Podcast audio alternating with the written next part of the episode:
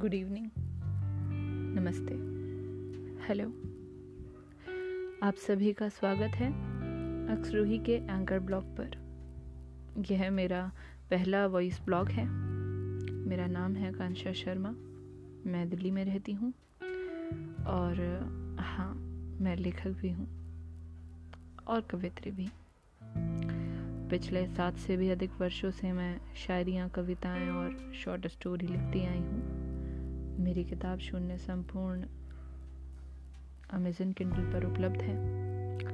इनकी और your cute पर मैं अक्सरोही राइटअप के नाम से मौजूद हूँ। आज चूँकि प्रथम शुरुआत है तो एक छोटी कविता आपके सामने पेश है। रह क्या गया है? ये किसे पता है? जो बचा खुचा है, वही फंसा है। जितना निकल सके निकाल रहे हैं।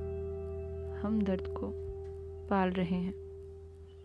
टपक कर गिरता है, सुबक कर रोता है। रातों को अंधेरे से दिल लगाने की आदत डाल रहे हैं। हम डर को पाल रहे हैं। निकल रहे हैं धीरे धीरे सब गम कागज़ पर उतार रहे हैं। हम बढ़ रहे हैं धीरे धीरे हम ढल रहे हैं धीरे धीरे हम बदलाव को संभाल रहे हैं। हम खुद को अब पाल रहे हैं। यह आज 28 फरवरी 2021 को मेरा पहला वॉइस ब्लॉग या पहला पॉडकास्ट आप सभी के सामने पेश है।